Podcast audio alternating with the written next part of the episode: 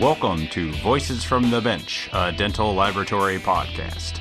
Send us an email at info at voicesfromthebench.com or look for us on Facebook at Voices from the Bench. Greetings and welcome to episode 109 of Voices from the Bench.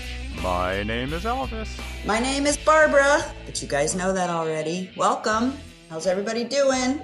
How are you doing, actually? You're the one that's been in uh, quarantine for two months. Still quarantined. The Mm-hmm. good news is Indiana, starting today, which is the Monday, is going to start allowing dental offices to see non emergency patients. Oh, that's fantastic. Yep. Yeah. That's really positive. So, what are you saying? Monday? This coming Monday? When this airs, the 27th is when they're Yeah. allowed to. All right. now, So, today. Yeah, I've already talked to a few offices. Some of them actually have pickups. Some of them are stating that they have a few patients scheduled that week, but many of them are still kind of holding off a little bit. I'm sure they're scared.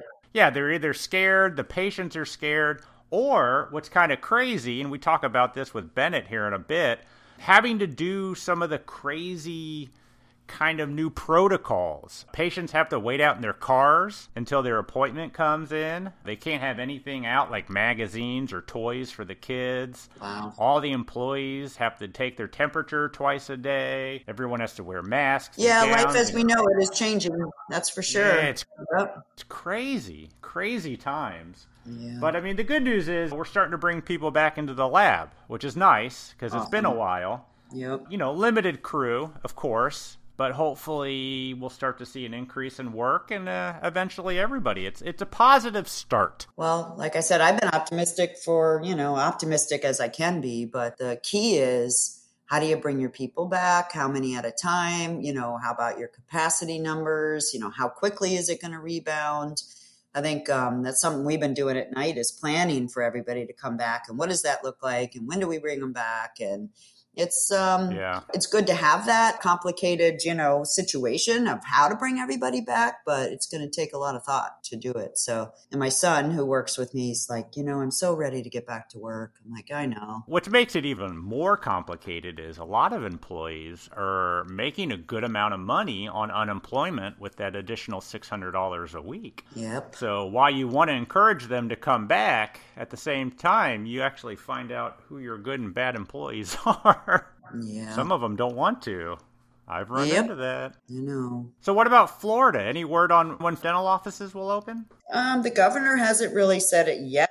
We're probably, I think it was like the 11th of May has been the startup date all along, and that hasn't changed. They are talking about opening up beaches, which I'm super excited about because, you know, I've been running on it, but I'd like to kind of go to the beach or just kind of have a little bit of normalcy. So they're arguing back and forth about that. They opened Jacksonville Beach and that went really well. So now they're talking about my county, which is Pinellas. So that would be a plus for me. I would actually maybe go there and just have some normalcy with my mask on. And uh, hey, have you seen everybody wearing masks in Publix and stuff, or have you left the house? And if you if you have, the only place I really go is work in Publix. And uh, I would say probably we're up to about 85% of people wearing masks in Publix at this point. No, I, I have not been much anywhere really. But uh, what I have witnessed is a lot of people wearing masks just walking around the neighborhood. Yep. That's a good thing. It's crazy. It's anything we can do to help. Yeah. All right. So let's focus on our podcast for a moment. That's a little bit of normalcy for you and I. Yeah.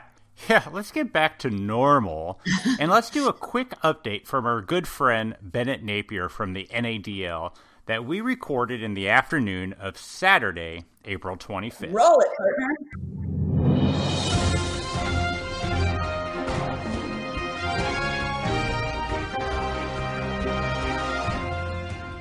Well, we'd like to welcome back to the podcast yet again for an update on the COVID 19 and the dental laboratory industry. We welcome back Bennett Napier from the NADL. How are you, sir? doing okay every day every week gets a little bit better so i think that's what we're all looking for and, and seeing so um, we're starting to see some optimism start to return i know it's going to be a long journey but every day and every week gets better i think hopefully for people Definitely, uh, Elvis and I would like to thank the NADL and you, Bennett, for um, taking a lead position on all of this and getting as much information out as possible.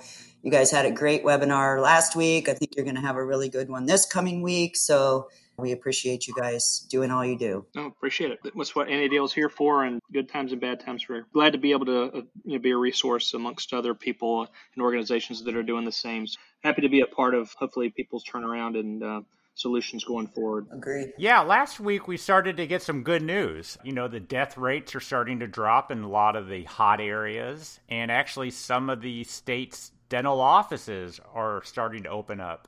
Indiana being one of them. I hear Utah is open. There's a handful of others. What have you been hearing, Bennett? Uh, So ADA has put forward a spreadsheet, if you will, state by state, kind of updating the orders, and they're updating it weekly. So the last update was April 24th at 5 p.m.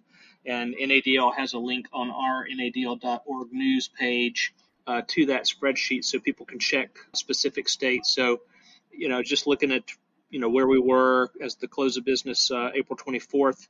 So we got 22 states effectively that will open back dental offices by April 30th. Like you said, a few have already started that path, but 22, we've got 19 that will open sometime during May. You know, it varies between May 1st, May 15th, that kind of range, but 19 other states, now obviously this can change. And then two states are still kind of outliers that would open up June 15th Wow. the remainder of the states effectively didn't have any dates, meaning that it's still left to the discretion to the practitioner to make determinations on uh, what types of treatment that they want to do and can do safely uh, and effectively, so that they effectively can.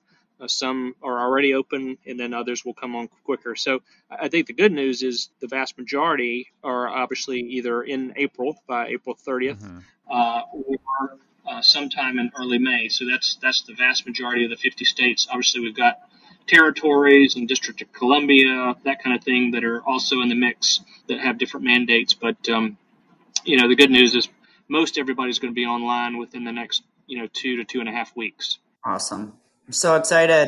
Yeah. So many people want to get to- back to work and back to normal or a little bit of whatever new the new normal is. And so that's Right. really good.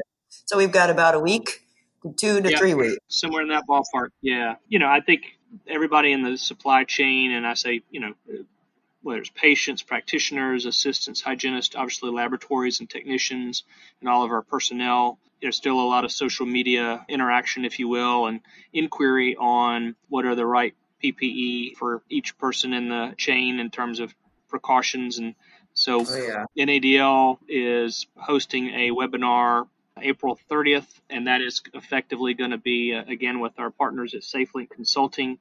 The topic is protecting patients and staff uh, when reopening the dental practice because we really believe that as much as uh, you know laboratories can as partners for their clients um, you know help give some resources and messaging if you will to help get patients back in the chair that this will be a really attractive webinar for people we've had a lot of inquiries about that and so i think we i mean we just announced it late friday and we've already gotten almost 300 registrants already for a, a- Awesome. you know a webinar that's a week away. So we have made sure and communicated that webinar to um, AACD and, A- and American Dental Association as well. Even though there's uh, a limit of 500 people, just as we have been, we'll we'll record the webinar and then post the webinar, and then people can uh, download it on demand for free and go back if they're not able to, to get the live version. They can get it you know, with maybe a business day after the event. So we, we know that one's going to be really high value for people, and we're looking forward to that one. Looking forward to it as well. Like I said, I mean, invite clients, uh, dental clients, because SafeLink is a AGD approved CE provider. So since NADL is kind of co-hosting, if you will, the event, uh, we're able to work with them to deliver AGD credits for dentists that attend. If you have clients that want to attend from from that standpoint. Okay. Sure thing. Yeah, I think that's going to be a really good one because even though Indiana is opening up, there's a lot of things offices need to do in order to open up.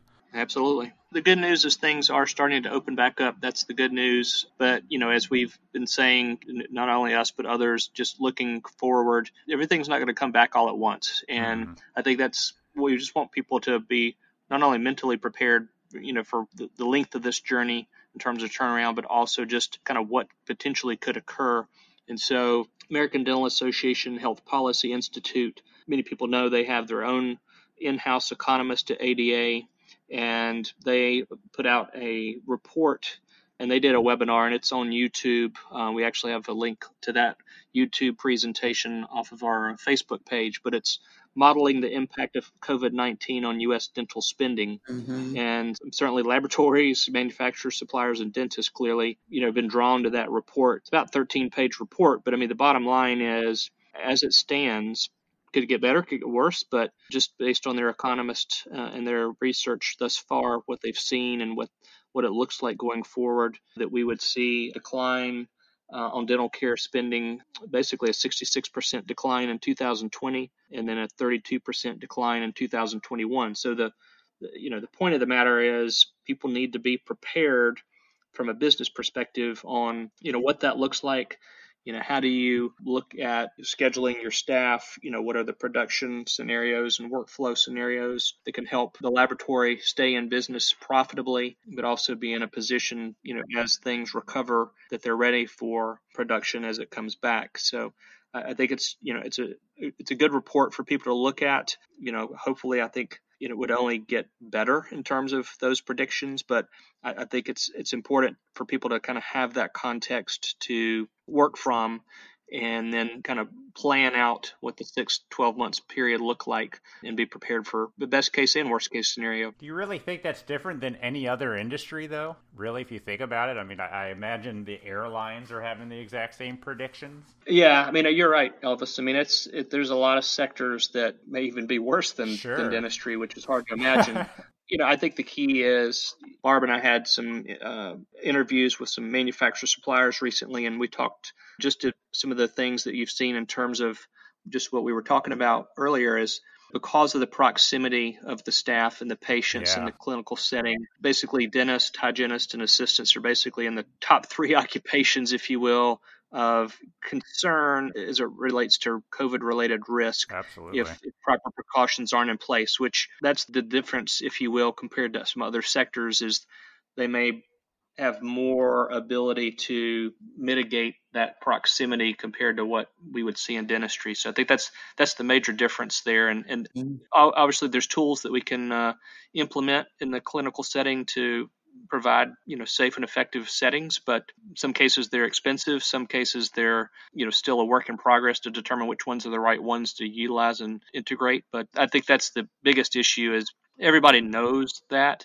in terms of the proximity and we've got to provide messaging if you will to ensure the patient feels very confident coming back into the clinical setting Yeah. Agree. the foundation for dental laboratory technology i know we shared on one of the webinars obviously their uh, learning library through the end of may is free if you will with a promo code and that one's you know probably we've gotten close to a thousand downloads off of that online learning library It's awesome. uh, since it was launched in March, uh, which is phenomenal. Because of that, you know, we've had a lot of interest from clinicians and technicians that wanted, you know, obviously we're all in the world of webinars now, Yeah. and we've been very, uh, I could say, say lucky and privileged to have a number of clinicians and technicians come forward to the foundation offering to do some technical webinars. So the foundation primarily works on online content, but they are going to be doing some live webinars starting in May. First one is with Dr. Miles Cohn, who's also a certified dental technician.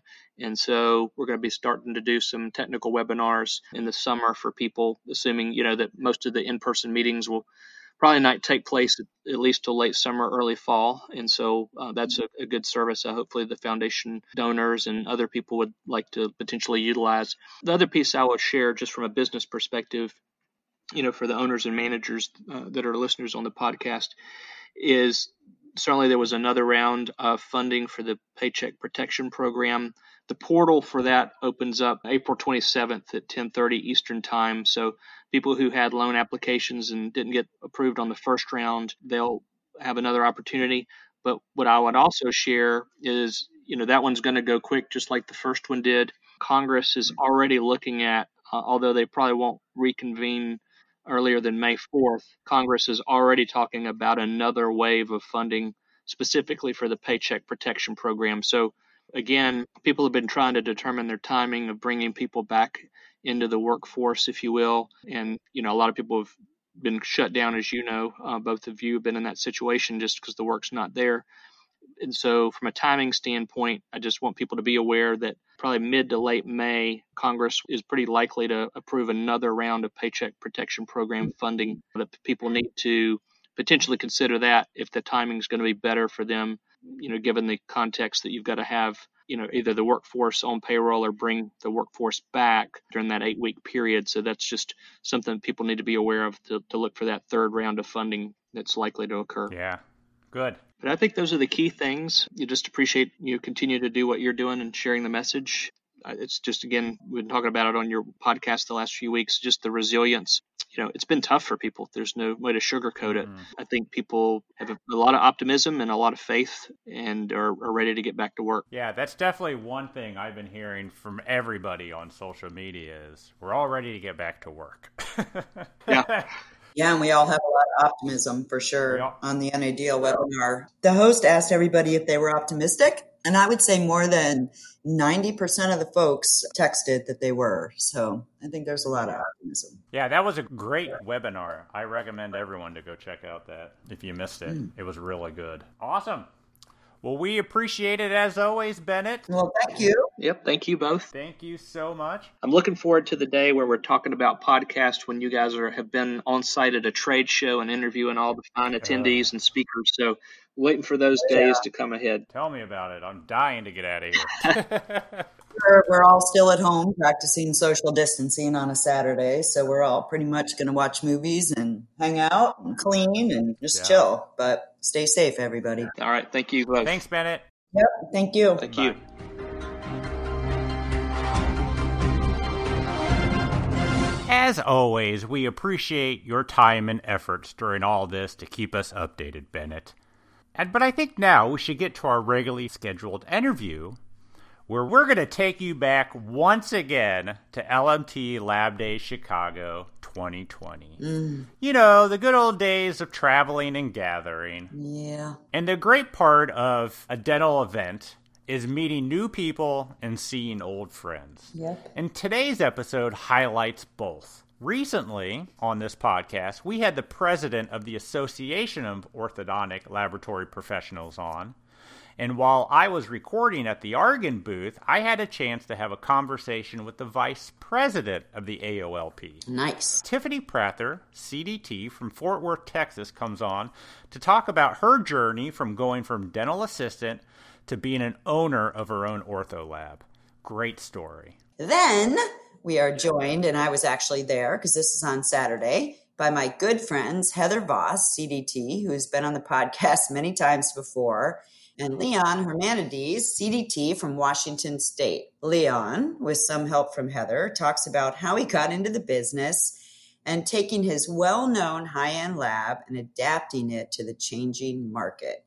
Good conversations and fun at the Argon booth at LMT Chicago 2020. Enjoy, guys. How would you like to create beautiful zirconia restorations in just a little over three hours? Anyone? Now you can, because Whitmix happily announces that after extensive outside research, Vericore ZR Pro and Vericore ZR Pro ML, which is multi layered zirconia, can now be safely speed centered. The new cycle saves hours of processing time and has no effect on the zirconia's flexural strength and no significant effect on the material's natural aesthetics. The previously recommended centering cycle usually requires anywhere between seven to eight hours to complete. And as you know, most labs center overnight with that schedule. The total time to complete the speed cycle is slightly more than three hours. This enables us to meet the demand for time and cost savings. The decrease in time means a substantial increase in productivity, and of course, that enables us to rush the orders, which, as you know, in December is pretty much all we do. So, your lab can now enjoy fast processing Vericore ZR Pro, one of the industry's most beautiful zirconia materials. Learn more at whitmix.com. And Elvis and I, again, would like to thank Whitmix for your support of the podcast. We appreciate you guys.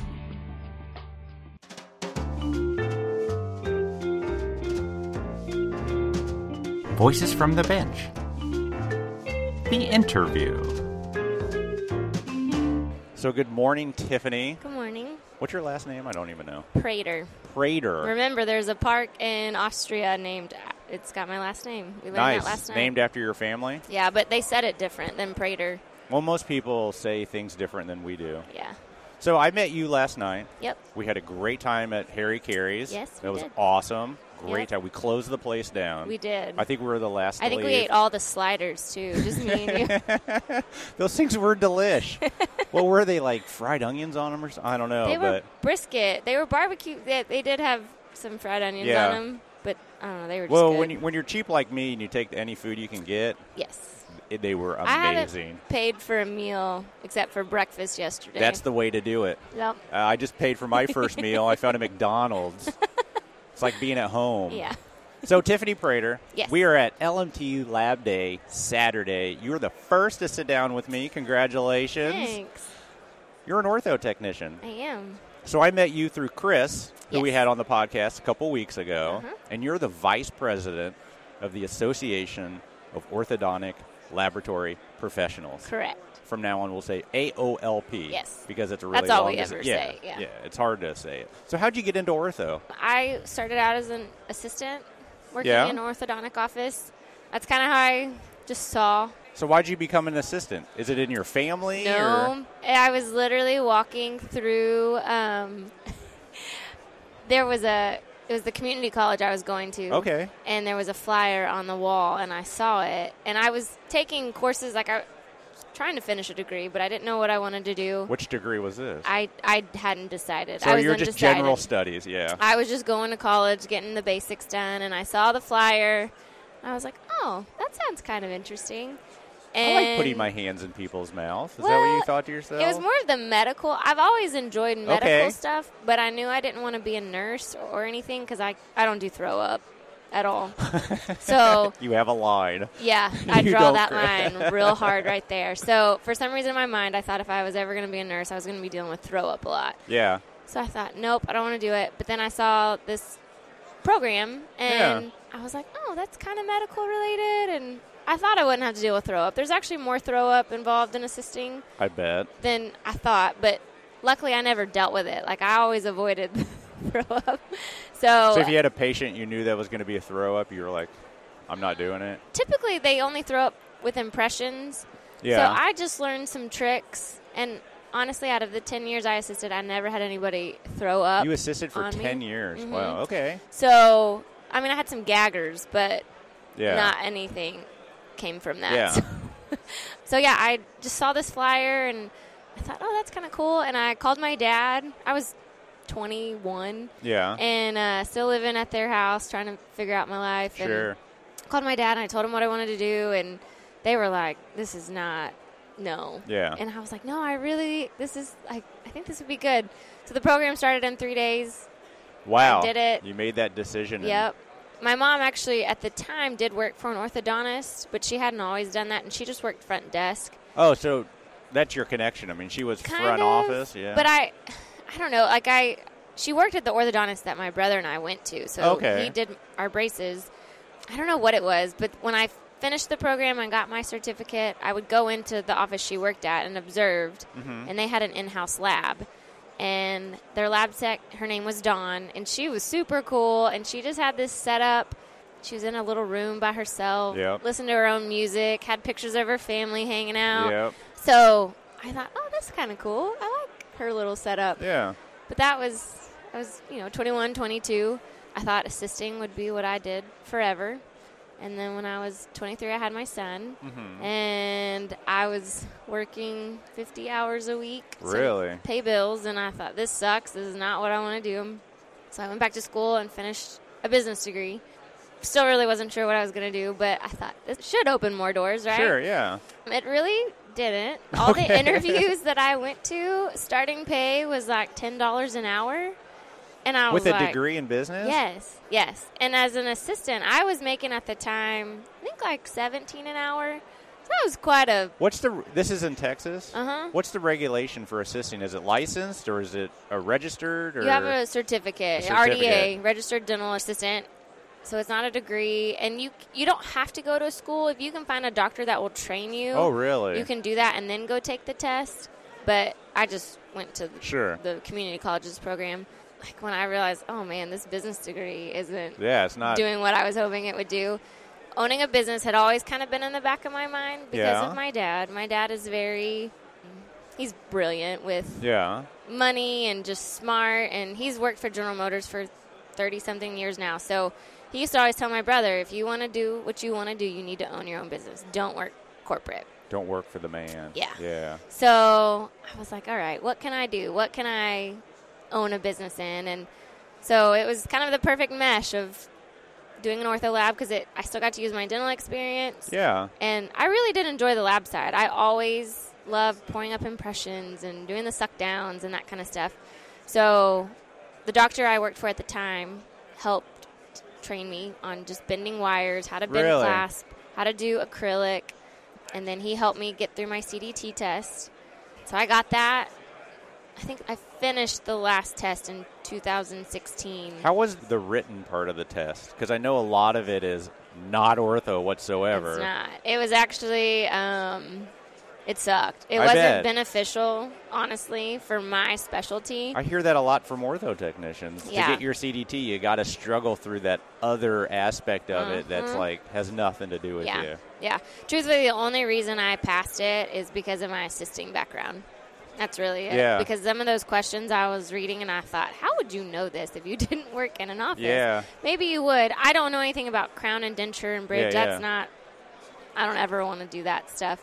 But this little ortho that was on there talked about appliances that nobody uses anymore. Really? And so, and the only reason I did my CDT is because I have to in the state of Texas. I have to have a CDT to Yeah. have a registered lab. So it's just one of those legality things. Yeah, but it's still nice that you have it. It is. I mean, I I'm, mean, you I'm should be proud, proud that of I it. have Heck it. yeah. But I do wish it would be, it would just benefit ortho people more. Yeah. And I I know there's not a whole lot. When I tested, when I did the written test, there was only one other person doing ortho. And when I did my practical, there was only one other person Really? doing, yeah. And everyone else, I don't know what all they were doing, but it wasn't ortho. it so. wasn't ortho. yeah, I don't think there's a lot of CDT orthos out there. I don't know the Yeah. numbers, but you always hear about the removable and the partials and the ceramic, but you don't run into many ortho. Mm-hmm. Yeah. You guys should start your own club. We did. That's why we have the AOLP. There you go. there you go. Yep. Mm-hmm. So this orthodontist you were working for showed you. Did he use a lab or did he do it all himself? he did a little bit himself. Yeah. But he also did send some stuff out to a local lab. It's called Precision Okay. Orthodontics. The owner's name is Scott. He's actually on the board with us too for the Awesome. AOLP. He's awesome. Did so he train you at all, or did well, you like learn from him? the or- doctor, Dr. Motherwell is his name, and he did take me over to Scott's lab one day to I forget what they were showing me. I think it was how to set screws or something. And I remember kind of being like, "This is." I don't know if he's going to be okay with that. Like, does this guy know I want to open a lab and I live in the Oh, area? at this time you knew you wanted to open a lab. And so I was like, that's kind of competition, right? Like, I don't know. And Yeah. He was like, no, it'll be fine. He won't care. And he didn't. Like, he Scott is awesome. He's uh, been very helpful. Even when I was first starting out and I didn't know how to do something or Yeah. if I needed something I ran out of, like, I can text him and ask if he's got a screw or, you know. No kidding. that is Oh. Yeah. great. So, but I don't. We all have this understanding. Like, I don't go after his accounts. I don't know who he has, but I don't purposely go after his sure. stuff, and he I don't think he But does if you that to even me either. if you go after it, it's it's all about who does the quality work that that office is Right. looking for. Yeah. I mean, if they switch to you, and this is the way I feel with other labs in our area, if they switch to us, it's not because we're better. There's a reason Right. they're switching. Yeah. It's not like I'm Yeah. trying to steal it. I'm just giving them an option. right. And that's kind of what if I hear of an office that's looking for a lab. I, I mean, I'll take stuff. but I don't know who they were using before. No, or, you I don't know. even ask. Yeah, Sometimes they tell me, yeah. but I Yeah. don't even ask. Well, I will tell you, when I was an assistant, there was some other labs that we would get stuff from that I would like. I knew the word. I mean, it's, you get Yeah. what you pay for. yeah. you know, it's cheaper stuff. Yeah. And so as an assistant, I would see that stuff. But I don't know what it's I know. like now. It's been a long time since. So, I've- you've opened up your own lab. This is in your house, not anymore. but you Mm-hmm. It didn't was. start it in your It house, did. like the garage or basement, or what'd you do? In my garage, we don't have No. basements in Texas. No? we should because of all of our tornadoes, but we don't. So um, yes, Plus, it's cooler underground. it is. no, I built my house. It was 2016, I guess. I moved Yeah. into it in September, and I always kind of knew event like I wanted to have a spot somewhere in my home So to when you, work you from. built the house, I mean, not me actually, but No, I know like, that, but signed did- a contract yeah. and picked out all the but stuff. did you build it knowing you're gonna have a lab in the garage, so you plumb it for like air and uh, Well, all this stuff? If I had been smart, yes. Yeah. I didn't do plumbing, but my, again, my dad is amazing, Yeah. and so it's good to have good fathers, and yes, family. he- oh yeah, I was actually in Michigan one weekend for a training. When I was working for an office, they, it was a whole other realm of things. But I was in Michigan, and when I came home, my dad was like, "I'm just going to warn you, your garage is a construction zone right now," and he had started framing out where my lab was going to be. It took I don't know like a month or two to finish Yeah. it, but then got in there, and that's where I worked from. So I did that for about a year, and I really thought I would be there for at least five. Yeah. I really did. But that year at our conference in Texas, I met a man that wanted to retire, and he was in South Fort Worth, and he just wanted someone to hand over his accounts to. It was already an orthodontic lab, mm-hmm. so the setup was there. Yeah. So he retired December of 2018, and I got all of his stuff January of 2019. And I didn't understand how much I was getting. And so I was working in my little lab. It's, you know, it was Yeah. l- like four feet by eight feet. It's not big at all. And it was rough. I was working, I was pulling all nighters all the time and just So, like, you went from how many accounts roughly to how many? I had like two or three, but I mean, it wasn't. It was kind of like I was doing it on the side. I was still assisting part time. Oh, you were. Uh-huh. Oh, I and didn't so realize I was that. still doing other stuff to, you know, as I was trying to grow. A lot of evening weekends. Oh yeah. Yeah. Yeah. Especially when my son was at his dad's, like I just worked. That's yeah. All what I else did. you gonna do? Yeah. Yeah. It it exploded, I bet. and I just remember thinking like, oh my gosh, what have I done? like this is too much. Yeah. Because I didn't want to be working around the clock like that. But I finally, kind of long story short, we family friends were renting a bigger like commercial building, and they didn't need the office space. Yeah. So they asked if I wanted to rent it, nice. and so that's I forget how big it is. I think it's like twenty by thirty feet or something. Yeah. So much bigger than where I was. So you didn't move into this guy's lab that you? no, Oh. it was in his home. He had an Oh. actual like bedroom Oh, that would in would have the been back odd. of the, yeah yeah and i didn't want to drive to south fort worth i'm Yeah. north fort worth that's no So you- traffic is basically terrible. you just got the accounts I got and the maybe accounts. his machines I, well, and products. i and- did buy a lot of his equipment we kind of Yeah. came up with just a lump sum price and we just me and my brother and one of his friends we went down there and cleaned everything out like the lab benches the cabinets he didn't want any of it he wanted it gone He because he, wanted was his selling bedroom his back. house Oh, well okay, he was yeah. selling it so he didn't need to leave it in, in there and so that's how I got that stuff. So I got a really great deal. So I you just have you some- hauled it all the way up to the. we yep. Yeah. My brother had a landscaping business at the time and had a trailer. Nice. And Good to we know people. loaded that sucker up and then we put it all in my garage. My garage was full for a while. Sure. Because I had to just go through. There was stuff that I didn't need or stuff that was just too old to use. I get it. So I slowly started going through that and then moving it over to the new spot. We finally got in there. I guess it was in March. And then I hired my first employee. Wow. And things got so much better after that. I wasn't working around the clock. How'd you find this employee? So her husband, he is an assistant also, and he's also working on building a denture lab. And the tipping agency that I worked for when I assisted to, she got me in contact with him. She Yeah. kind of knew what I was looking for, and she's like, I might have somebody that can help you. So I met with him a few times. And then when I told him what I really needed, he was like, Well, I think my wife can help you more than I can. Interesting. And so I was like, Yeah, let's let's do it. So she had um, experience, I mean, a little bit just watching her husband. She didn't have a whole lot. trainable though. Oh, yeah. that's the and I important kind of thing. like, you know, because then you kind of teach them how you want, Yeah, right? yeah, yeah. And so she's been awesome. Really, yeah. She'll be with me a year in March 18th. Nice. And she learned quick. She's she's very artistic. So when it comes to the acrylic designs, she's got it. Yeah. I mean, it's been it's been good. I've really enjoyed having her and it's helped a ton. So Nice, nice. Yes, so it's been good. I You exploded into a business with employees. What's the name of the lab? I don't think we've even asked. Destination Orthodontic Lab. Destination Orthodontic. Where'd you Yes. get the name from? In- so I am a beach girl. Like, I. in Texas. Yeah, and Texas beaches suck. So my beach is Destin, Florida. Oh, We go there at least once a year, and I have for about 20 years. It's just my place. Like that is Nice. where I find rest, and like my soul needs it. Like I Nice, need it at yeah. least once a year.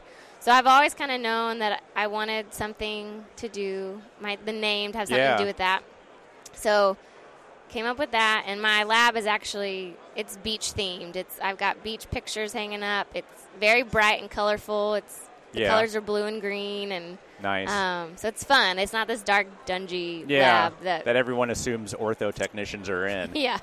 yeah. You know, "Arr, welcome Yep. to my lab. yeah. I've got windows and light, and so, yeah, it's Nice. been. I love it. What's next? Are you looking to expand? Are you looking to bring in more employees, or Um, I think. yeah? I don't. I don't think I want to be a really big lab No. because then I don't get to make appliances anymore. I'm going to be too busy managing people. Yep, you'll become a HR person Yes. very quickly. Yes, and I, I really don't. Not right now. Maybe when I'm older and I don't really want to be bending wires and my back Yeah. is giving out because I'm bent over a lab bench. Okay, maybe. But Yeah. right now, I like being a part of it Sure. still, and so I would love to gain maybe a couple more good consistent Yeah. accounts. I have two right now that Enough to keep you busy. yeah. I mean, what I have right now is enough to you know Yeah. keep things going, but enough to where I could maybe hire one more person, and then, you know, we'll see. Yeah. I don't know. I know digital. Like I'm gonna eventually have to get a printer. Oh yeah. I know it, everything's trending that way, and it- it's cool. The stuff that you can do with the printers now is really cool. Yeah.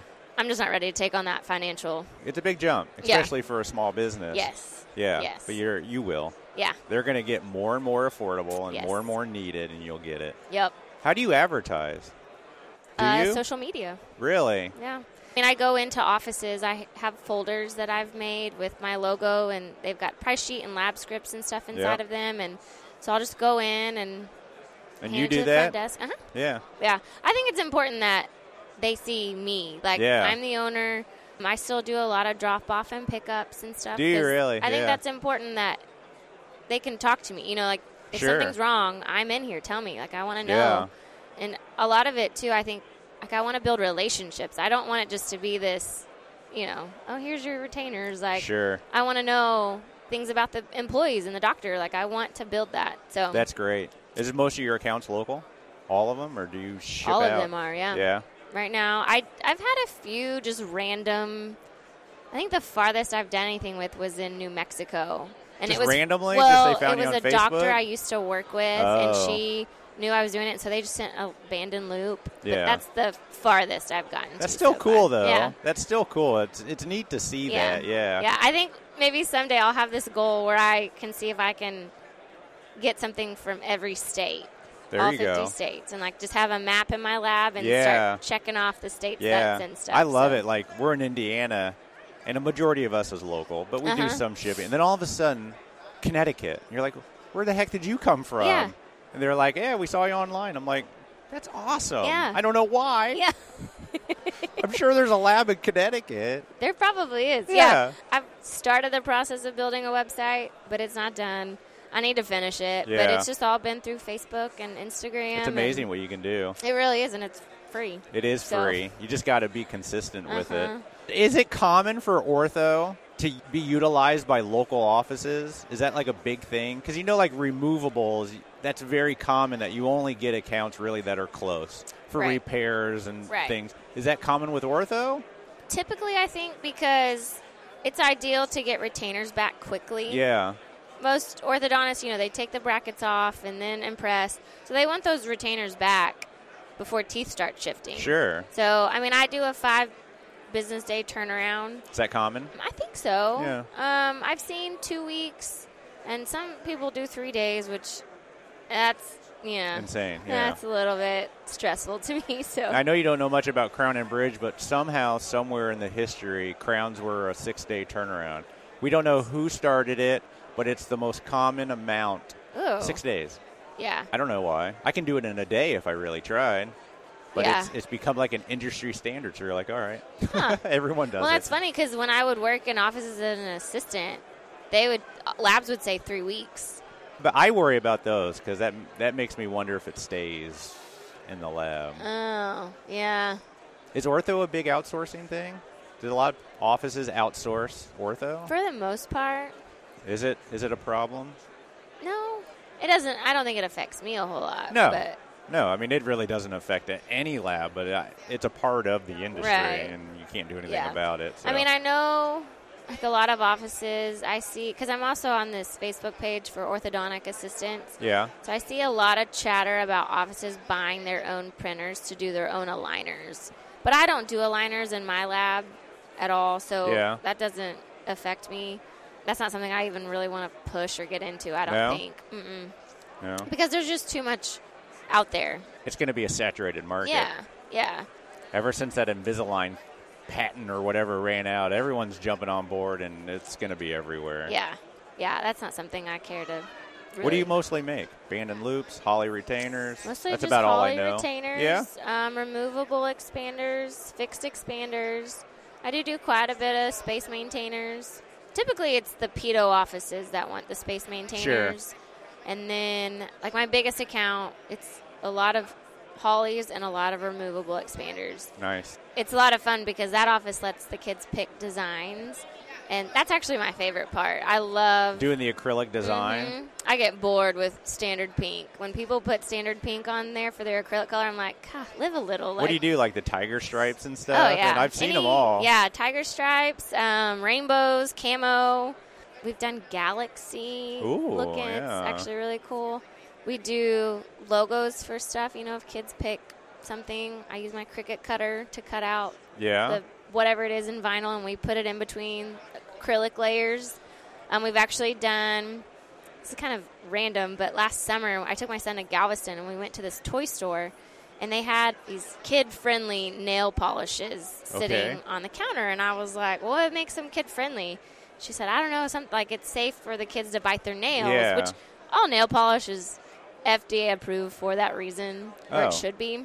But supposedly this is supposed to be even more kid friendly safe. yeah. So I got to looking at them and I was like, I wonder if there's a way I can do this with retainers. So what I do is the two colors we I bought, they're it's a clear nail polish, but it's got these like glitter Yeah. additives or something in them. And so I do one like a thin layer of acrylic, let it set, and then I paint the nail polish yeah. on the inside, like not where the edge is or anything, like just right in the middle, and then do a clear layer on top.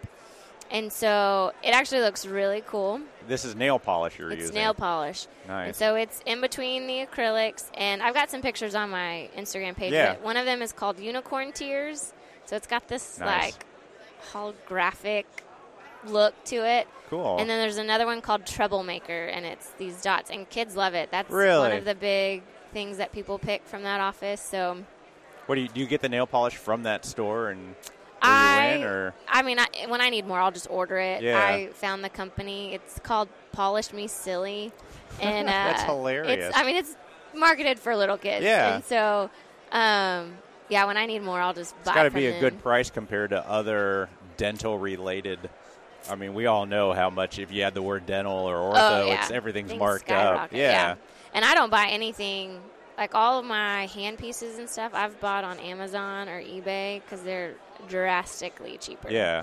It might not last as long, but Yeah. well, they've done okay. I mean, yeah. I've had everything a couple years, so I'll be honest. We bought a few off eBay Yeah. for our, and I mean they're still running. When they die, you you just replace it. and Yeah. it's not a huge deal. yeah. Awesome. Well, Tiffany, thank you so much for sitting welcome. down. Love the story. Yeah. Love the ortho, the AOLP. Yes. We're very excited for it. Yes. Mm-hmm. And you guys will have a big thing coming up in March, part of the DLAT. Yes. So we'll see you there again. Yeah. Awesome. Thank you so much. You're welcome. So we are here at LMT Chicago with Leon. How do you pronounce your last name?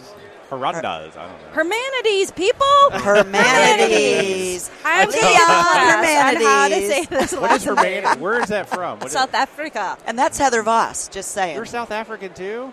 So yeah, So we had a when I went to school in South Africa, we did a four-year bachelor's degree to be a Wow. dental technician. Really? I love Is that, that. required? Or? Yeah, it was required. Wow. To work in a dental lab. It's pretty similar to how it is in Europe too, though, right? Like, well, at at one point, By the uh, way, that's Heather Voss joining. I in. did. I said it I- oh, already. Oh, I'm sorry. aga- I said again. that's Heather Voss. So, she loves being on the podcast. Go ahead. Sorry. Yeah. Oh, Where's you're up. Heather's mute button so she doesn't?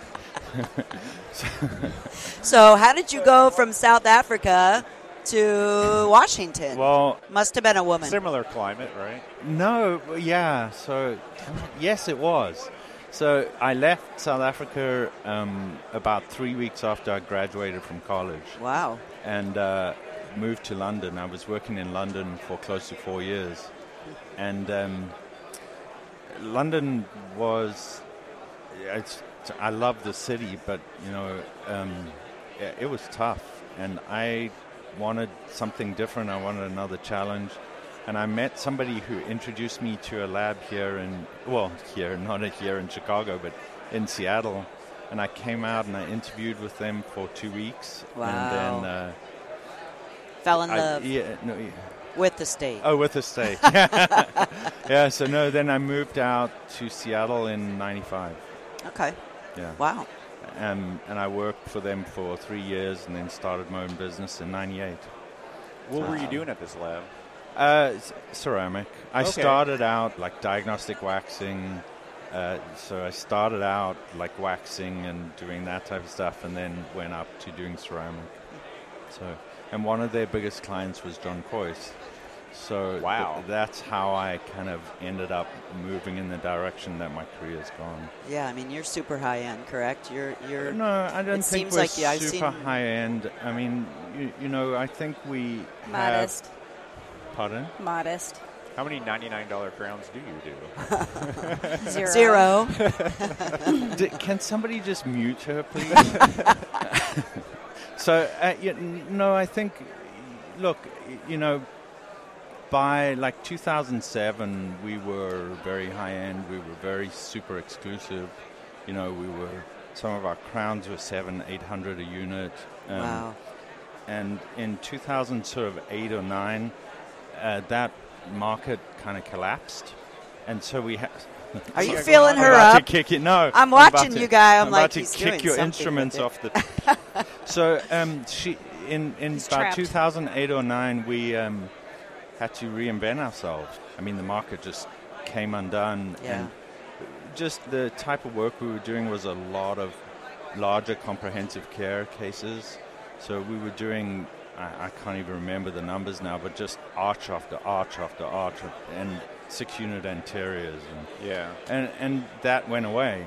And so we had to rebuild in a different mold. And uh, part of it was the restoration design, you know, PFMs were expensive to make, Yeah. expensive to sell.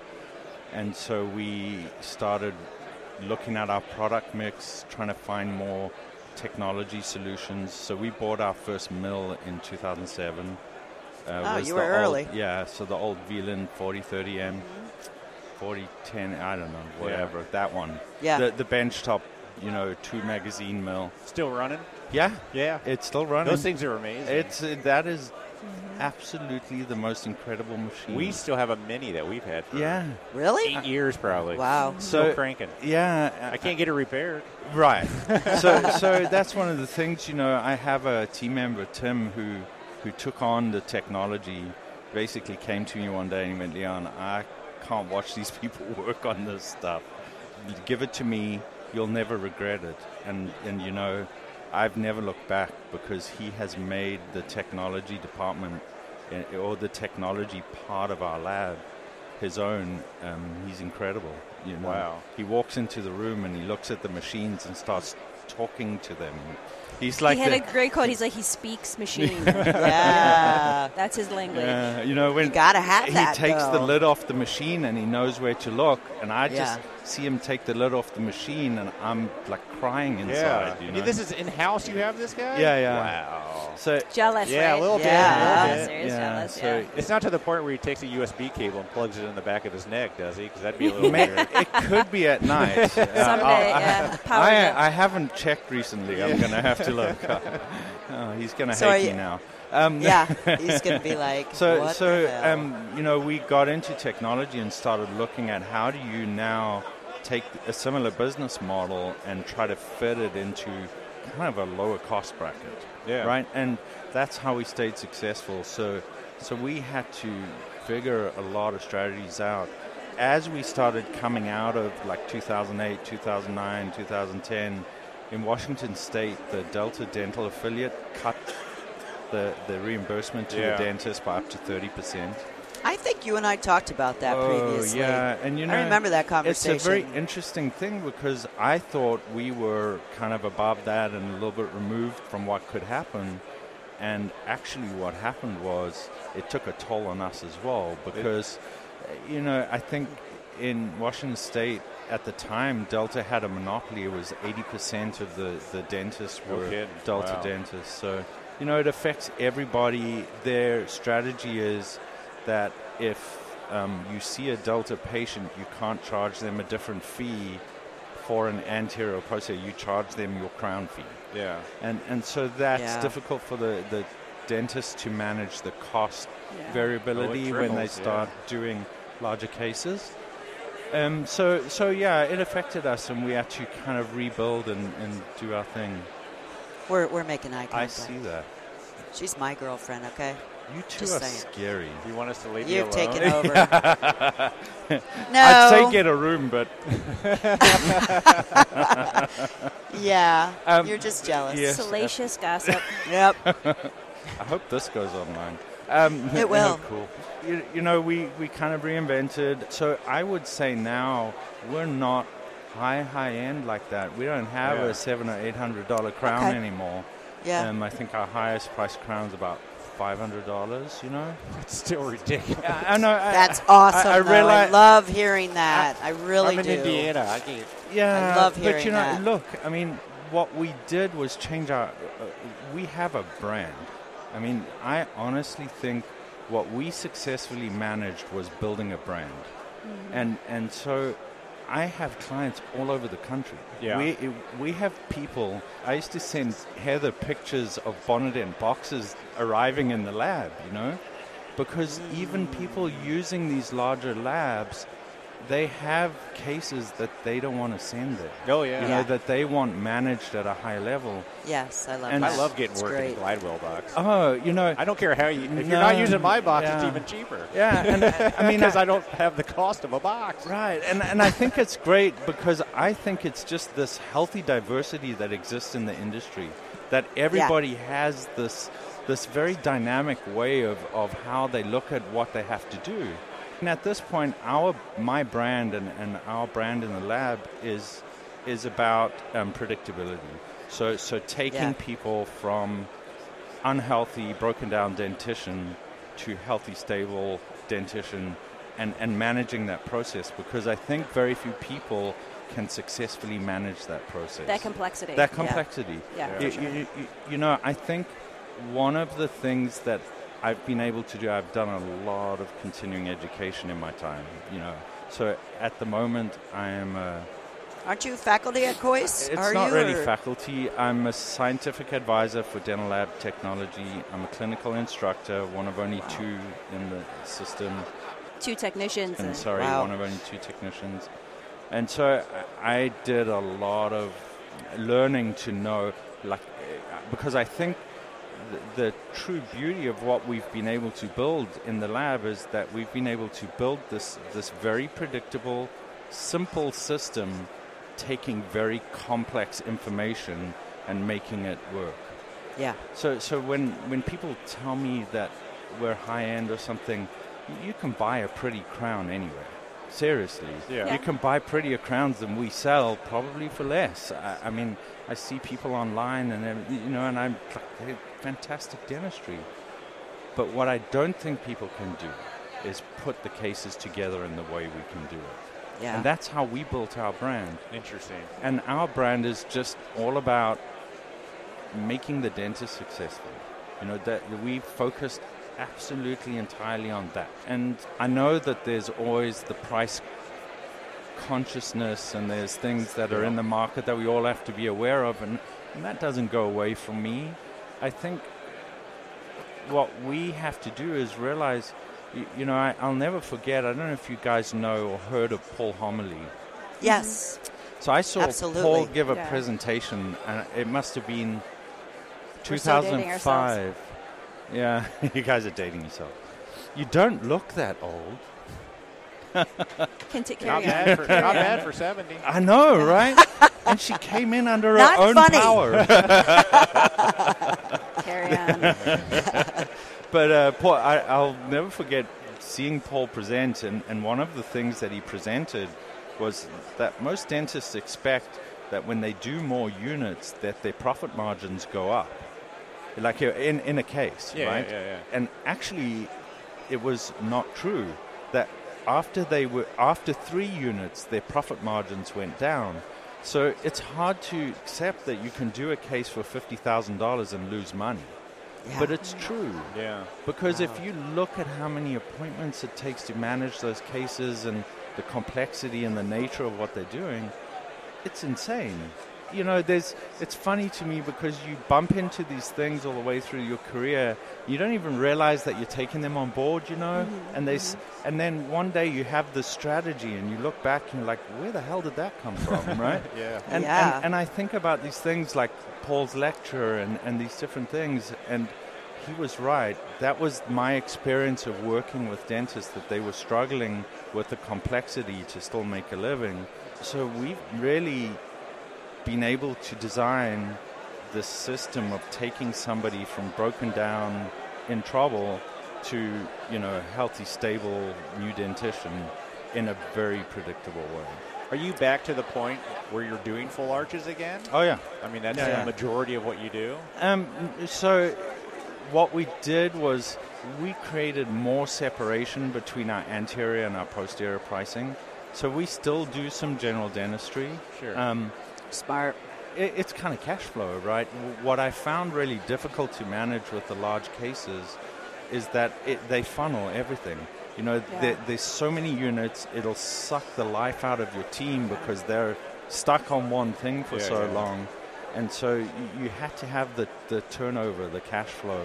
So I have a couple of technicians. I have one lady in particular is a fantastic technician, no desire to do anteriors she has young children she's you know all these things and and, Don't want and that stress. no and, and i get it right so so my goal then is how do i make her successful doing what she wants to do And benefiting. and and benefiting the organization and Yeah. everybody right and and i think Yeah. that's that's really important and so we keep we managed to keep both going and we do still do you know a significant amount of posterior dentistry single units and stuff and it's been an interesting like transition Sure. to, to what we've built now so so you know in the old days i used to do a lot of lectures on ceramics and all this you know I and think I Yeah. saw you guys I do one remember that. together. Yes, we Winter did. days. Yes, right? Yeah, I exactly, saw yeah. that, yeah. I haven't done a technical lecture like that in a long time because I think there's people that do it better and they, they've got glitzier stuff and it's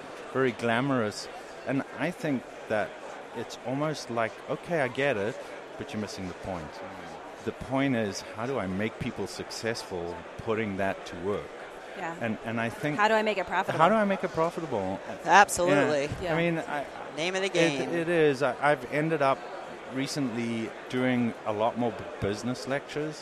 Like Yeah. when I when I'm Same here. when I'm doing, uh, how do I manage profitability when I start?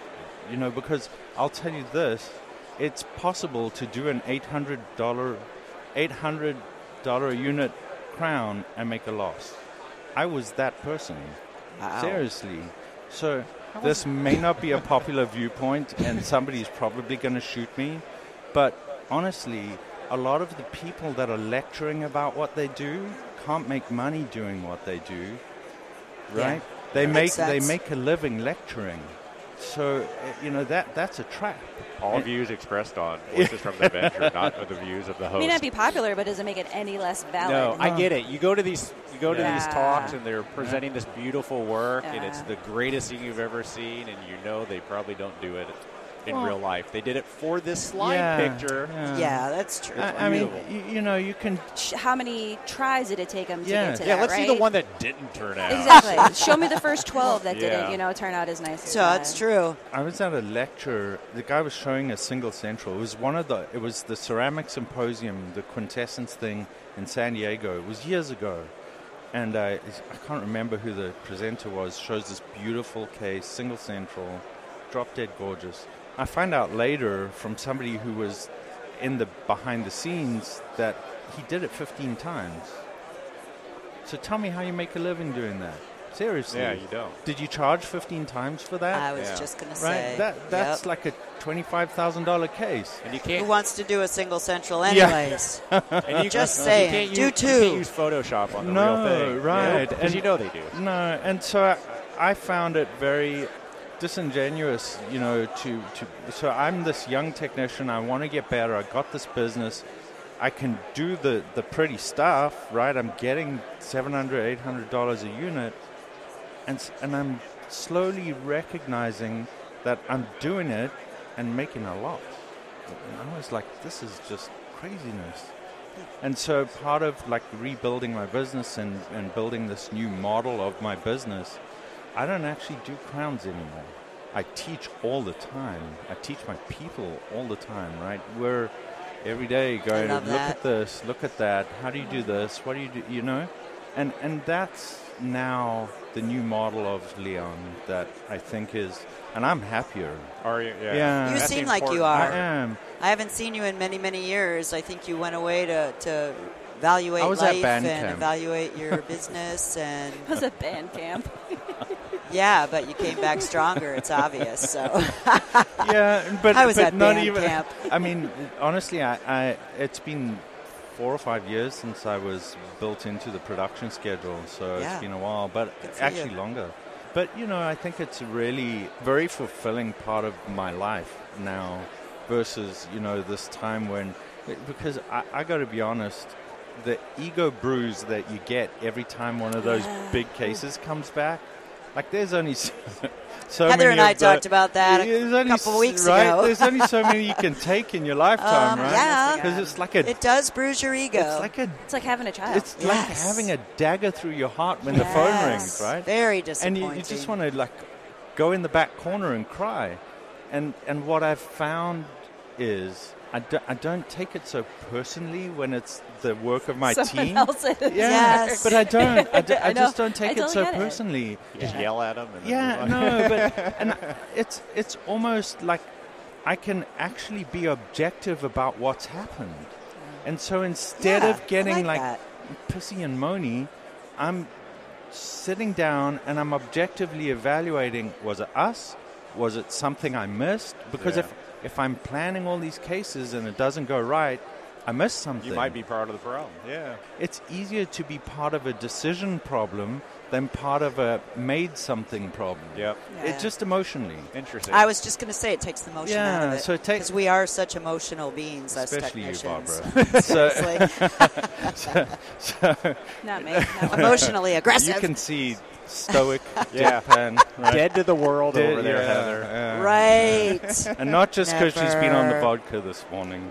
oh, and it wasn't because we went out last night. Not either. even. No, Yeah. we don't do those things. Never.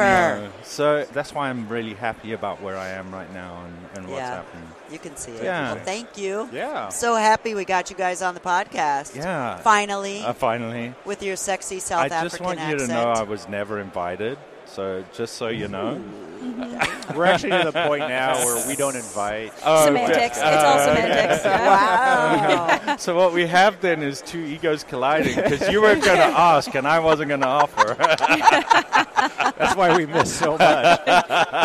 People walk by, we just stare at each other, and then they keep going because no one makes that first move. Yes.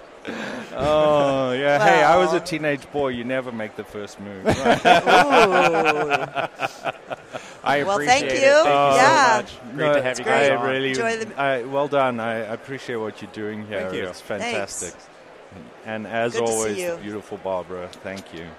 Well done, Elvis. Thanks, Great babe. idea. I'm, I, I Thanks know so I'm much. the eye candy here, so it's all Oh, right. yeah. I get it. Just what I was thinking.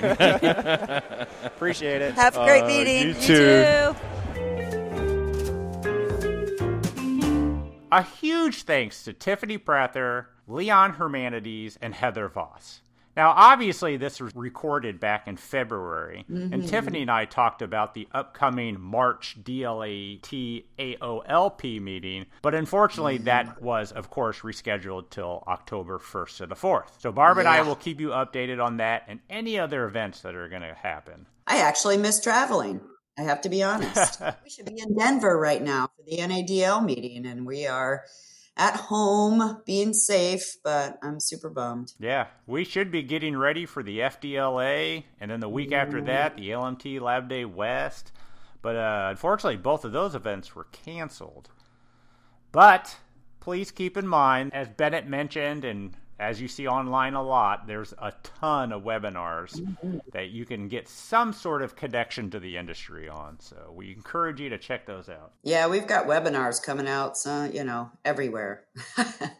I was going to Out say of our something, but I, I stopped myself. There's a lot of them out there, I'm not going to lie. It seems like you could do four a day if you needed to. yep. And you know what? Take it all in. Let's figure out where we're going to go post COVID 19 and let's blow this thing out of our water. Let's get back to normal, guys. Please. Yep. All right, everybody. We appreciate it, and we'll talk to you next week. Take care. Stay safe. Wear a mask. Have a good one. Bye.